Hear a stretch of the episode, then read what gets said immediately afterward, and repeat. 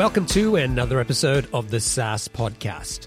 I'm your host, Omer Khan, and this is the show where I interview proven founders and industry experts who share their stories, strategies, and insights to help you build, launch, and grow your SaaS business. Uh, we've got another great episode lined up for you today. All right, today's guest is the co-founder and C E O of Algorithmia, a Seattle-based startup that's created an online marketplace that connects academics building powerful algorithms with app developers who can put them to use. The company was founded in two thousand thirteen and to date has raised almost two point five million dollars in funding. So today I'd like to welcome Diego Oppenheimer. Diego, welcome to the show. Hi, thank you for having me. So you and I both have a common background. We were both uh, Microsoft guys uh, before we went on to do other things. T- tell me a little bit about what you were doing at, at Microsoft. Sure. Um, so I was actually uh, on the Excel team, so actually building Microsoft Excel uh, for about five and a half years. Specifically, I was responsible for what are called the business intelligence tools or the advanced data analysis tools, things like uh, pivot tables, uh, connections to databases, connections to big data. Um, I was very involved in the effort of getting uh, features like Power Pivot and Power B I, uh, kind of the first versions of those out the door uh, during my time there. Yeah, I mean, these are the kinds of things that probably anybody who uses Excel or has used Excel at any point has probably used those features, right? Yeah, no, it's, it's definitely one of those things where I get to, I get, I get to, I get to say that uh, features that I, I've built have been uh, used by a billion users across the globe, and I'm very proud of that. That that is awesome. Okay, um, now I like to start by asking my guests uh, just to try and figure out what drives and, and motivates them to do what they do. So, is do you do you have a favorite success quote? Something that that inspires you? Uh, sure. So, so I come from a, a, a family of entrepreneurs, and growing up, my father had in his desk, and you know, and something that he carried throughout his while he started his own business. This this. very brief quote that was always on the wall that said, "No guts, no glory." Um, and it's very simple, but I kind of think it in, it embattles like, you know, everything that entrepreneurship is about, which is if you're not going to put, if you don't put yourself out there, if you don't put everything into it, like there's never going to be any glory with not trying. And so I think that's kind of like the, the guiding star for everything I, I've done, including this journey for me, which is, uh, yeah, no guts, no glory. Give the audience a better understanding of uh, Algorithmia. Can you tell me uh, just a little bit more about, you know, what, what is the problem that you guys uh, are trying to solve here? Sure. So the, the idea actually came out of my uh, co-founder while he was in uh, academia. And uh, so he was doing his PhD in artificial intelligence. And what he started realizing was that a lot of the work that he was doing, very, very advanced algorithmic work, things that were very applicable to the real world, were just not making it out into, you know, the hands of people who could use it. The general academic way of look, the way that research is done is that they get rewarded for being cited, they get rewarded for publishing papers and talking at conferences, but they don't actually get rewarded for the, uh, you know, when a company grabs, you know, an innovative algorithm, an innovative methodology and starts using it. And that's kind of a shame because that's, you know, kind of a misalignment of where, of how a reward systems go for, you know, creating really impactful work. And so out of this frustration, uh, we, he started thinking and kind of sharing with me, we were friends for a while, that, you know, if, could we create a system where these advanced algorithms, uh, not only across academia, but researchers, data scientists, people who are actually building these, uh, you know, algorithms could m- get them into the hands the people who would actually use them, not just talk about them, but actually put them into production systems and work with them. And that's kind of where the, the idea of Algorithmia was born. Could we create a marketplace where all this work became available and consumable? Because one of the things that we do is we actually provide them all these algorithms as a service. So they end up showing up as an A P I. And they make them consumable and usable so that any application developer on earth could say, oh, I do want to use that advanced, you know, face detection or face recognition algorithm. I do want to use that advanced advanced, uh, you know, route planning algorithm in my application. And they had a way to do that, uh, which is a little bit better than finding the obscure paper it was published in and then trying to, you know, put together code based on what was written in that paper. Right. Yeah. So I think there are a number of challenges in, in trying to run a business like that, because you're right. You know, the, the, in the academic world, when these guys are developing these algorithms, there's no incentive, um, to actually focus on implementation. And, and as you, you know, very well described, that, you know, they have a different set of motivators. And then at the same time, it's about how do you then turn it into, how do you license it? How do you turn it into a usable piece of technology? How do you distribute it to the app developers on the other end? And the piece, the interesting piece here is that the, the fact that you said that you run it as a service. So uh, that must make it really e- much easier for developers, because they don't have to get into understanding the, the details of an algorithm, right? They can just, I mean, you know, call the service, few lines of code, and they're done, right? Absolutely. And it's actually simpler for both sides. So, you know, when it really comes down to the core of what we do is we operationalize algorithms. So we've created an experience where, an, you know, from the supply side of this marketplace, the algorithm developers, these researchers, these academics, they come in, they upload, you know, they put their code into our system, they hit submit, and that's all they need to do. Uh, and then we've created a system where we can make these algorithms scalable, we can make them distributed, we can, you know, we can meter them, we can operationalize them, really. And on the flip side of that, uh, of that is that you look at the demand side, and the demand side now has just this one endpoint, and they don't have to worry about, you know, how the algorithm was implemented. They don't have to worry, you know, they can trust our system that we have all the security measures behind it. Um, they can, they, they know that they, the, you know, if they want to call this algorithm many more times, it will be scaled automatically for them. So to a certain degree, like what we do is we really give you this, uh, you know, we've, we've kind of, uh, removed the friction points between, you know, what, the, you know, the academics, which want to increase the impact of their work. So they want to get it into the hands of these businesses, uh, and technology companies. And on the other side, these technology companies that want to be doing the cutting edge, you know, stuff in their area, and now they have access to it. And so really by removing the friction points on both sides, uh, is how you kind of get that service up and running, and, and, you know, a, a win-win scenario for kind of, for both sides. Uh, what's one of, uh, maybe the most popular algorithms that you guys offer today? Yeah. So going along, you know, to, to your comment around just needing to understand, like, you know, how to call the A P I. So text analysis and computer vision are kind of the two big areas of that, that are really interesting uh, today, mostly because of how easy they are to understand. So text analysis tools are the ones that do, uh, it's in a field called natural language processing. Uh, and essentially it's being able to interpret Uh, things out of text in an uh, automated fashion. So, you know, computers can understand what the topic of an of an article is about, or, you know, what the different, uh, you know, nouns in that article are. And so those are very easy to understand, because usually the input is text and the output is going to be other text.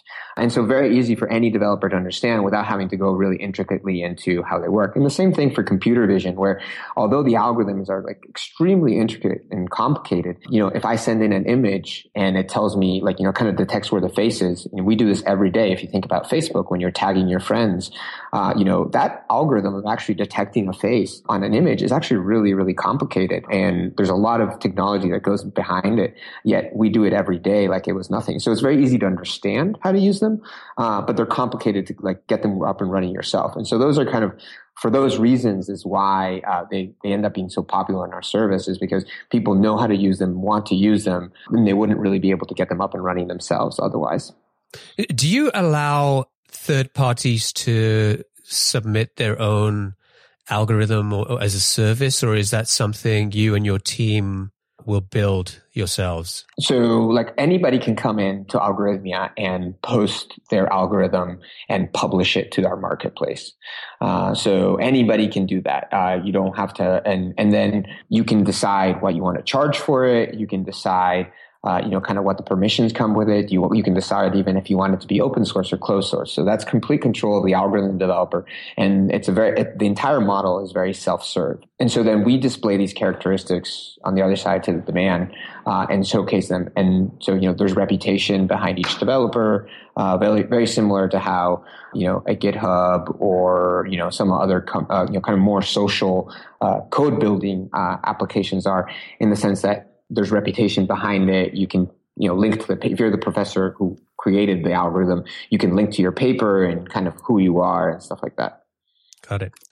Okay. So let's go back to the early days when you came up with this idea with your co-founder. It's it's Kenny Kenny Daniel, right? That's correct. So t- tell me about the day that you and Kenny first had this conversation about starting this business. Uh, okay, so that's actually a long, long time ago. So Kenny and I met our freshman year in college, so a uh, long time ago. And we kind of always had this passion for uh, really kind of geeking out together uh, on different topics. uh, it was really it came around that uh, many, many nights of just kind of discussing different things that interested us. Uh, Kenny's interest was always in intelligent marketplaces. So like you could definitely see a, a, uh, a line of thinking that was perfected over years and years of undergraduate and then graduate level education uh, and thinking about the space. It really came to us, we, you know, two thousand eight, when I finished my master, uh, two thousand seven, I finished my master's degree, and I had a couple months before we, uh, before I started working at Microsoft. I, I called over to Kenny and I said, you know, um, you know, we've always talked about starting a company together. This is the really early days. Let's go on a trip together and, you know, kind of like, let's take some time off. Let's go backpacking and let's talk, you know, let's obviously enjoy the, the exploration and, you know, the traveling and all that stuff because we were friends. But like, I think it would be a good time of kind of really getting unobstructed time to kind of let ideas flow. And so this is a, you know, early two thousand eight, we actually went backpacking through Australia and New Zealand for a couple months, um, and really started developing the idea there. We had a notebook and we had a laptop and in our, you know, and a tent. And we kind of started building out the idea and discussing what a computation marketplace would look like and what a algorithm marketplace might look like in, in kind of developing those ideas. And those ideas went, you know, we evolved them more and more and more over the years. But, and it really wasn't until two thousand thirteen, uh, you know, so many years later, where we really thought we had a grasp on what the problem was and where, uh, you know, where we could bring a lot of value, uh, by creating an actual marketplace around algorithms as a service, the first al- marketplace for algorithms as a service. Okay, cool. Okay, so two thousand thirteen, you feel like you've got you've got a good handle on the problem. How how did you guys get started with the business? What was the first thing that you did? Um, so a lot of investigation, right? And so the first thing was said is like, you know, our hypothesis was that there was a need for this marketplace. So the first thing we did is we figured out, yes, there was a ton of supply. We know that there was over, you know, we started doing research. Over ten thousand papers a year are published in computer science around algorithms alone. We knew that, uh, you know, there was a big, uh, you know, big supply. And, and, and we'd seen it because, you know, Kenny was academic and his lab and his partners and all the conferences he was going to, like, clear, clear uh, distinction there that this was something that academics were yearning for, to have a, a, a platform to uh, increase their impact. On the other side, we said, okay, so there's a supply side. We started looking for the demand side. It was actually through my work at Microsoft that, you know, the, the demand side really kind of popped up. One of the things that we needed to do on the Excel team was kind of figure out there's features, kind of automatic pivot tables and uh, a couple other features that we we, we created that they required some deep algorithmic thinking to be able to kind of understand the data and build the feature around it. And although we had some extremely talented application developers on the Excel team, we didn't really have algorithm developers. Uh, it just wasn't a skill set that was particularly there. Um, and so we would go to Microsoft Research. And at Microsoft Research, seven billion dollars research center, uh, you know, we would start looking there. And after months of searching and talking to people, finally I get contacted with these, with this, uh, you know, algorithm developer there. And he tells me that he's been working on the exact feature that I wanted for six years and it's in Excel already. And we had no idea. and, and so, you know, knowing that Microsoft is actually one of the best companies out there to commercialize their research, uh, and seeing how miserably that was breaking down, uh, you know, that, that, that failure right there, I was like, wow, okay. And so that situation, very, very similar, happened like two, three more times. And so that was kind of another validation there of like, you know what, this is like clearly a problem. Like, even in a company that is kind of designed for having research center push to, you know, you know, push their work to get implemented, um, it's failing. And even when it's like a very, very obvious transition, like the same product and exactly the same feature you want. And so, you know, a lot of validation along those lines were done. You know, we started talking to people in the space, you know, heads of data science at different big companies and saying, what are the problems that you're having? Like, why are you not using, you know, why is a team of sixty data scientists at, you know, X Fortune five hundred company not using the state of the art in terms of algorithms. And they started telling us, well, because it's not easy enough, because, you know, the, the risk reward ratio is off, because we don't have time. So like all these factors ended up like kind of building into, okay, so we know there's a demand for it. And like, these are the things that the demand is saying, like we need to address it being very, very easy to use. We need to make trial and error very easy. Uh, we need to make it uh, very obvious and, and easy to discover. We need the explanations to be there. So a lot of these things, essentially like our feature list was being built for us by uh, kind of listening to, you know, why they wouldn't use, you know, the state-of-the-art research that's coming out of these universities. Um, and so that's what we spent, you know, months in the beginning of really collecting that data and understanding it and writing it down and kind of prototyping what that might look like. And that, when you, when you were talking to these guys, were you pitching the idea of what would become Algorithmia, or were you trying to focus purely on the problem and just understanding why things were the way they were? No, we were trying to focus on the problem for the most part. You know, we had this idea that we wanted, you know, we were still kind of like naive in the sense that like, don't talk about your idea or, you know, somebody's going to steal it.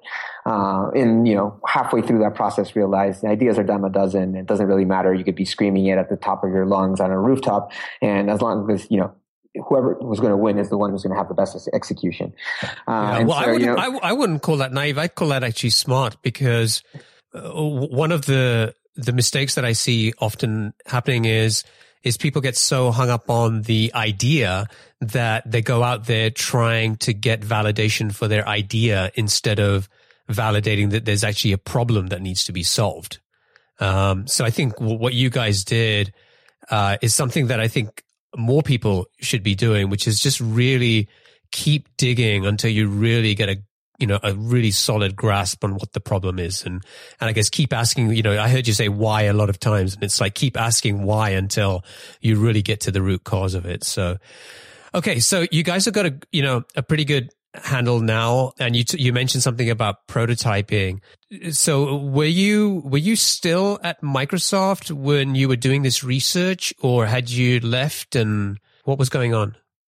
Um, so, you know, as soon as we started kind of taking this seriously, I, uh, you know, asked Microsoft have this thing that called moonlighting they allow you to do as long as it doesn't affect your, your normal job and it's not really competitive. And it wasn't competitive to what I was doing. Um, so I was spending nights doing this, not to the happiness of my wife, but, uh, uh a lot of, you know, like I would, uh, you know, I was, I was sending out a lot of emails, trying to get conversations started with people in the data world. Uh, and, and, and a lot of this was kind of like planning and talking. uh, Uh, Kenny's a night owl, so it was kind of easy in that sense. You know, I'd get online with him at like ten p.m. and go till very early hours in the morning, you know, kind of discussing and, and kind of planning these things out. We went through a couple of iterations of the product that were like, quite honestly, just didn't work out at all. Initially, we thought that we were going to be an algorithm optimization platform where uh, we were going to have defined problems and people were going to like submit, you know, their algorithms against that problem and see who had the best algorithm. And then immediately with that submission, we would turn that into an A P I endpoint. Uh, and so you would have the best algorithms for each problem. And, you know, that was actually the first iteration of what we built. And it was terrible. Uh, not terrible. I mean, like it was, it was a really interesting product, but like, you know, like it was riddled with problems and wasn't really, uh, you know, solving a business case. And, uh, you know, we very quickly realized that, uh, you know, it, we weren't going to be able to expand on that. And so, uh, you know, kind of being alert to what's not working and being willing to kind of kill off, you know, things that weren't working, I think uh, played in our favor in those days. I, I guess you left Microsoft when in August two thousand thirteen. Mm-hmm. So that, I guess, was the time where you decided that you were going to make a leap. Yep. And, and do this thing full time. Did you guys decide to look for funding right away then, or did that happen a little later? No, we weren't ready at that point. We had been talking that we would kind of continued doing moonlighting. So Kenny was also at a, at a, a different job at that point. He was working at a different startup. We decided that we would push that boundary as far as we could. And, you know, at the time, like in August of two thousand thirteen, we had already started writing code. Uh, we were both writing code. Now it was taking a lot of time. And when I mean a lot of time, it means like I was going to Microsoft from nine to five, coming home, going to the gym, and then sitting down at like eight or nine p.m. and like coding until four or five in the morning and then restarting the next day. Wow. Um, that got just to a point where we thought that to be able to continue exploring Algorithmia and to be able to really dedicate time to it, like it couldn't be part-time. And on top of that, if you, if we wanted to raise money, which, you know, we were starting to think about, no investor, angel, anybody is really going to give you money while you're working part-time. It just doesn't work that way. They need, like, you, they, they need to know that, like, their money is being, like, quote unquote, it's such a risky proposition to them that they need to know that at least you are committed one hundred percent behind their money. Yeah. And so that was, like, you know, pretty obvious to us in that sense. And so we said, well, uh, we, one of the things needs to, you know, my wife came to me and essentially is like, okay, you can't do both of these things anymore. It's kind of ridiculous. Pick one. And, you know, nicely enough, I got to pick the one I actually wanted to work on, which was Algorithmia at the time. Very cool. Okay. So h- how long did it take you guys, uh, or t- tell me about how far you got with the product and the business before you decided you were going to get funding? So we took our, you know, we had a beta program. We had launched a M V P with a very capital M uh, uh, at the time. And, you know, based on that, we were looking at, you know, we had gotten our first couple of customers, we had users, we had gotten press at the time.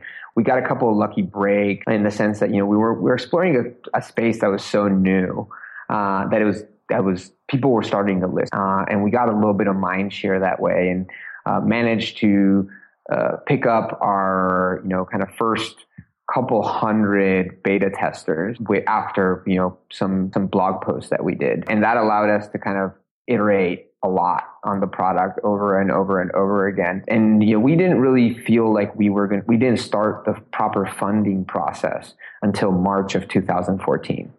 Uh, and it still took a while, right? Again, like very, very new product, just two guys uh, working on it, kind of out there thought, you know, thinking. And, and so uh, it was definitely not a, it wasn't a slam. Like I didn't walk into, you know, a V C office and, and just get and leave with a check on, the, on the first try. Let's put it that way. So had either of you run a business before? I had started a small startup in college, and I had also had experience working as part of different types of businesses for a long time, but none of, neither of us had at this scale, like really, you know, started something like where, where we plan, you know, get to get this big. So our startup in university uh, was a, a small algorithmic trading company, and there's five of us, and we actually sold the company, not for anything worth really commenting on, but, but, you know, so we had gotten that experience. You know, I had raised a little bit of money from angels. I had done a lot of business development.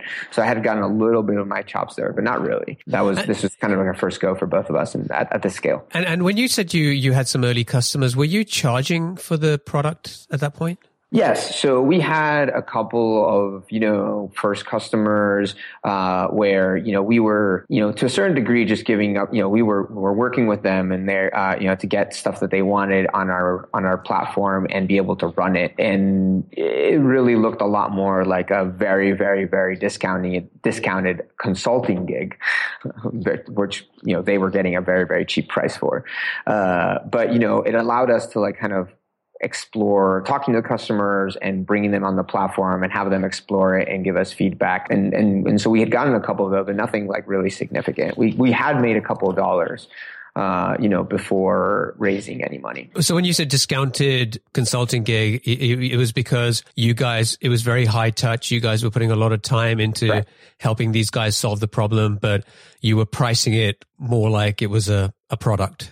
Correct. Right. Okay. Correct. Exactly. It was, it was one of those things where, you know, they say things, do things that don't scale. Like, what's this, the ultimate not scaling thing?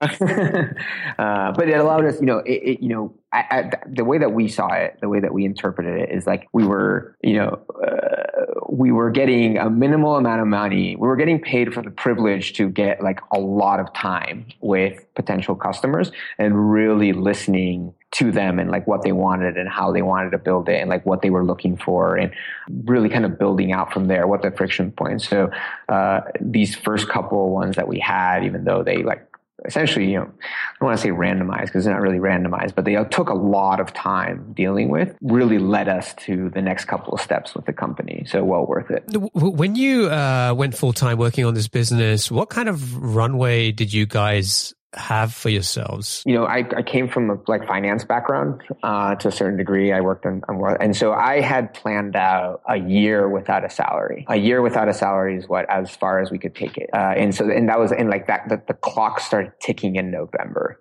uh, of two thousand thirteen.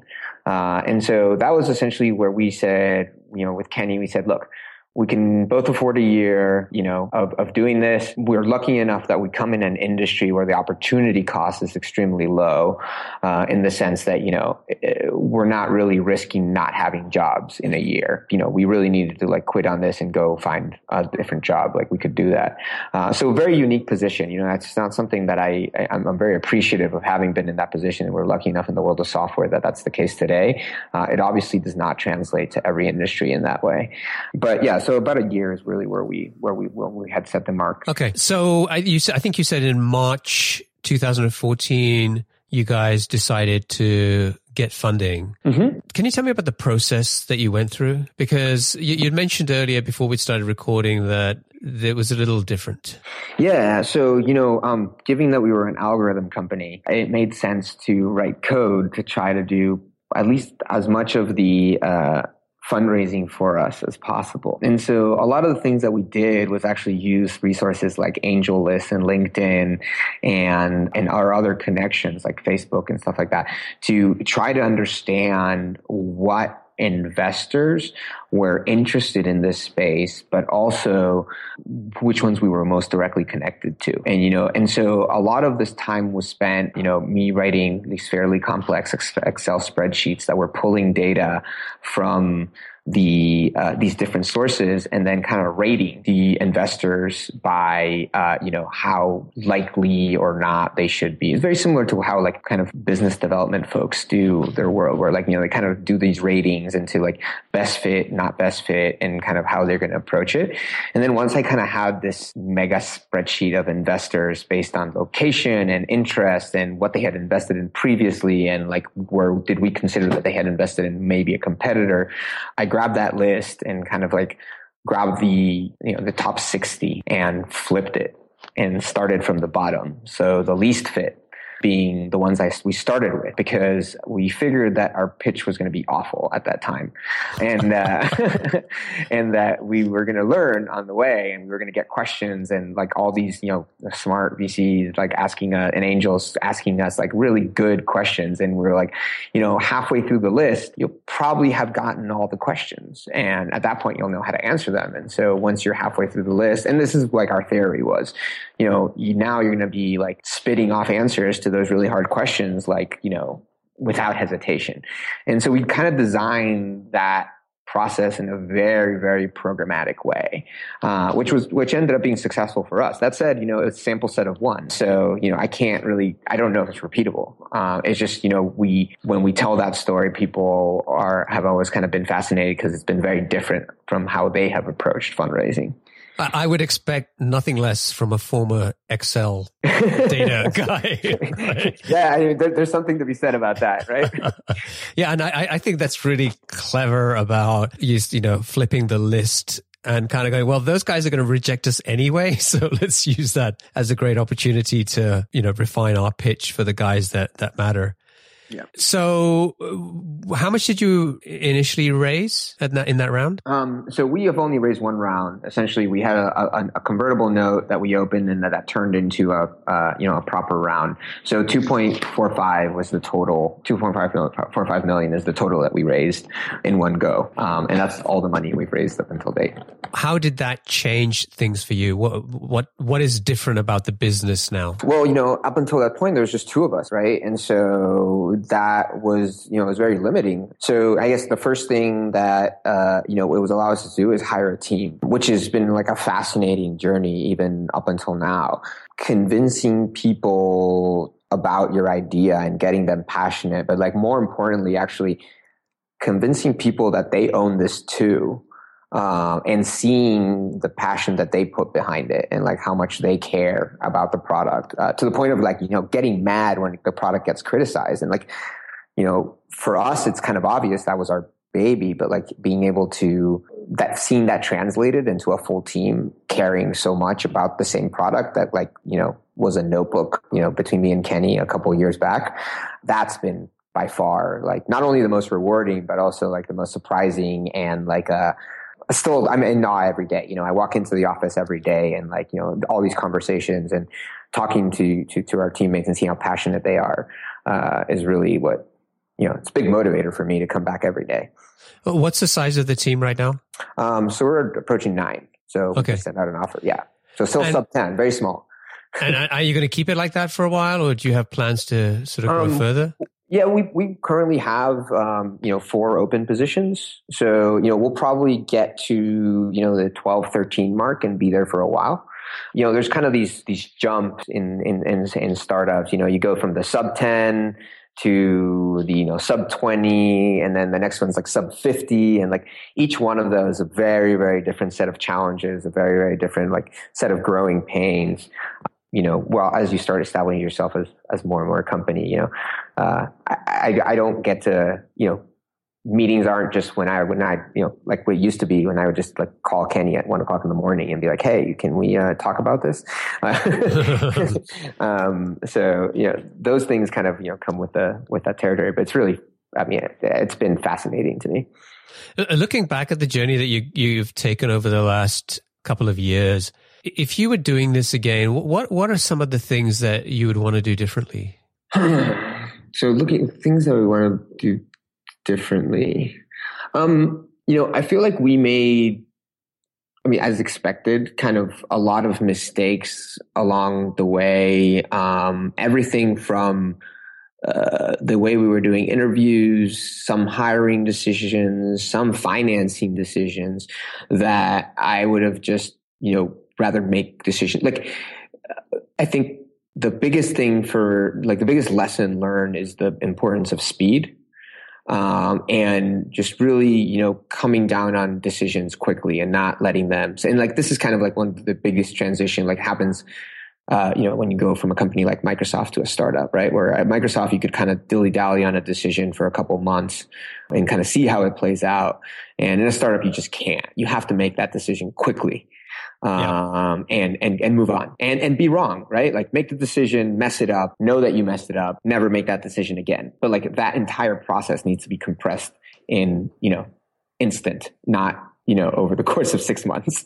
Yeah. I think it's a very hard transition to make. And, and I think not everyone can make that leap from sort of that Microsoft type culture to a startup world because they are so different. And I think at Microsoft, everything, you, you sort of start everything by thinking about making it scalable, mm-hmm. right? I mean, when you were working on Excel, I think, you know, earlier, I think you mentioned, you know, you had a billion users, right? So it's a completely different set of challenges and a mindset that you have to take to, to approaching those, those problems. Yeah. What does, the, what does, uh, what does the future for Algorithmia look like? I mean, what, what sort of, is it, what's you, what are you guys working on right now that you're excited about? And is there something that you can share in terms of where you're headed with the business? Absolutely. Um, you know, I mean, we're excited just based on like the amount of growth that we're seeing in terms of you, people using our product. You know, we just recently hit a, a, a milestone for us, which was we have over fourteen thousand developers on the platform. And this is a, a goal that we thought was going to take a couple of years to achieve. And it's, it's been months.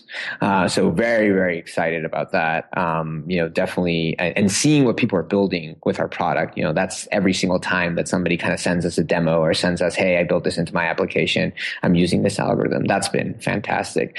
Making, you know, we, we partner with universities. Uh, and so we've partnered with the first couple of universities and we have a whole another batch of these universities in the pipeline that uh, should be closing soon. And, you know, just seeing the, you know, how our, our brand, our, you know, and, and our product is expanding, um, is really the, you know, kind of w- w- what's next and like what we're fostering a lot of right now. So up until now, it's been a lot of internal building. We had essentially, Uh, the last twelve months have been get a reliable system up and run. You know, when I talked about like that capital M V P, you know, like that needed to be transformed into a product. And that was a monumental effort on part of our team to be able from like, you know, last September, October, we started hiring the first couple of engineers to where we are today to now we actually have a released, stable, reliable platform that people can run their businesses on. Uh, and now it's a question of turning that around now and going and reaching those people and bringing them in and doing a lot of the efforts of, you know, that evangelism and bringing more and more users in and, and increasing their dependency on our platform. Um, and so it's a, it's, it's, it's been, it's, it's an inflection point for us in kind of a, the direction that we had been working on, which was very focused internally to now we're going to start, you know, we've started focusing externally.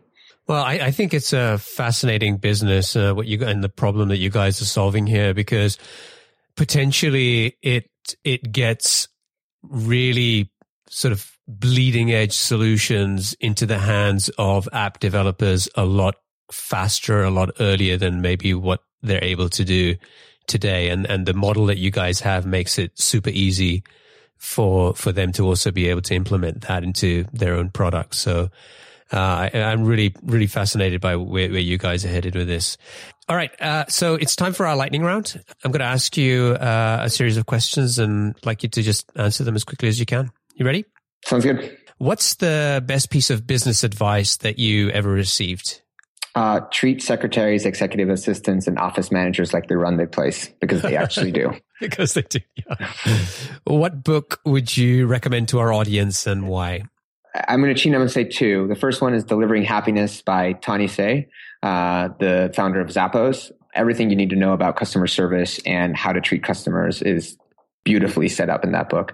And on the slightly more morbid side of things, The Hard Thing About Hard Things uh, by Ben Horowitz, where it's like a very good perspective on everything that can go wrong and how perseverance, you know, is kind of, you know, how you have to push through it as an entrepreneur. Yeah. I mean, both are great books. And, and the thing about, um, Ben's book is that, I mean, who would want to run a startup after you read that book? Right? Well, like... I, I think, I think that's, that should be a test, right? I mean, yeah. like, that's like, like, it should be like, read this book. And if you're still like, uh, yeah, I was depressed after reading that book. Yeah. My wife, my wife, like I was discussing with my wife and she's like, I was kind of explaining it to her and she's like, why are you doing this? Um, but yeah, like I, it was actually, uh, you know, after reading that, I was like, okay, I get it. Like, yes, that's why, that's why we do this. You know, it's, it's the ultimate challenge. Yeah. Um, what's one attribute or characteristic in your mind of a successful entrepreneur? Um, to be shameless, uh, and not in the sense of like, you know, obviously you want to be, uh, honest and, you know, have good morals. But what I mean by shameless is like really nothing's beneath you, right? Like you hear about all these great entrepreneurs. They were the janitors at their offices. They were the ones going to get coffee for their teams. Um, you know, to really be successful, I think you just have to like really, really be shameless and do whatever it takes. What's your favorite personal productivity tool or habit? Um, inbox zero. Uh, so at Microsoft, you would get drowned in emails all the time. And it would be like fifty percent of your time would be reading email. So one of the things that we did at, at Algorithmia is we pretty much don't use email at all. Uh, everything's on live chat. But on top of that, I maintain inbox zero, uh, on a twenty-four, sometimes slips a little bit more hour basis, uh, to, you know, just rapidly going through it and making sure that like the only things that say in my inbox are important. Very cool. Uh, what's a, another business idea that you, you maybe have you'd love to pursue if you had the extra time? I think the world of organizing logistics, uh, and distributing, like, you know, if you think about all these like Uber for something companies that are popping up, there's a logistics problem behind there on how to do deliveries, how to coordinate drivers, how to do, uh, I call it the Amazon Fresh problem.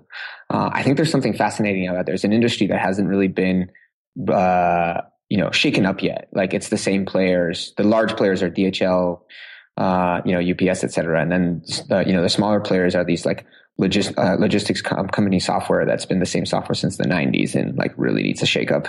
Yeah. Yeah. I, I think Amazon just announced that they were getting into the restaurant delivery business. Yeah. But I mean, that doesn't surprise me. Amazon's trying to get into everything, right? So All right. What's an interesting or, or fun fact about you that most people don't know? Um, so I grew up in South America, so I'm really, really passionate about meat and barbecuing. um, uh, I butcher my own meat. Uh, so I wow. go to, uh, and so I've done a lot of classes around butchering, and uh, uh, it's like uh, something I enjoy doing, and uh, it's actually a lot cheaper. And so, yeah, I I, I, I do that. And, and one, you know, kind of one day, uh, the, the idea is to retire and uh, build out a little barbecue joint where me and my wife will manage. Wow. Where, where in South America are you from? Uruguay. Ah, oh, is, isn't it Uruguay? Yep. I mean, you're right. right? Yeah. I got to pronounce it correctly. Yeah. Well, in Spanish, it's Uruguay. So like, that's why I... so, uh, so what do you do? Like you could, there's like farms around in the Seattle area or something that you just go to and... Yeah, most farms catch you know, an animal. Or something. Well, yeah, it's a, it's, it's a little bit less, uh, you know, Wild West than that. But like most, uh, most most farms will allow you to, like, you know, you can, you know, when they when they have calves or anything like that, you can kind of buy, you can buy, uh, you know, uh, pre-buy the kind of animal and ask them, you know, they'll, you know, once once it's time for, you know. For, for for them to be produced, then you can like you know kind of like in larger pieces of the of the animal, and you can break it down yourself. Uh, it becomes a lot more. You know, you get uh, grass-fed, homegrown animals that you understand the whole life cycle it's gone through, um, and that it's been treated properly. And so there's a lot of like you know, there's a lot of goodness to uh, kind of understanding where your meat comes from.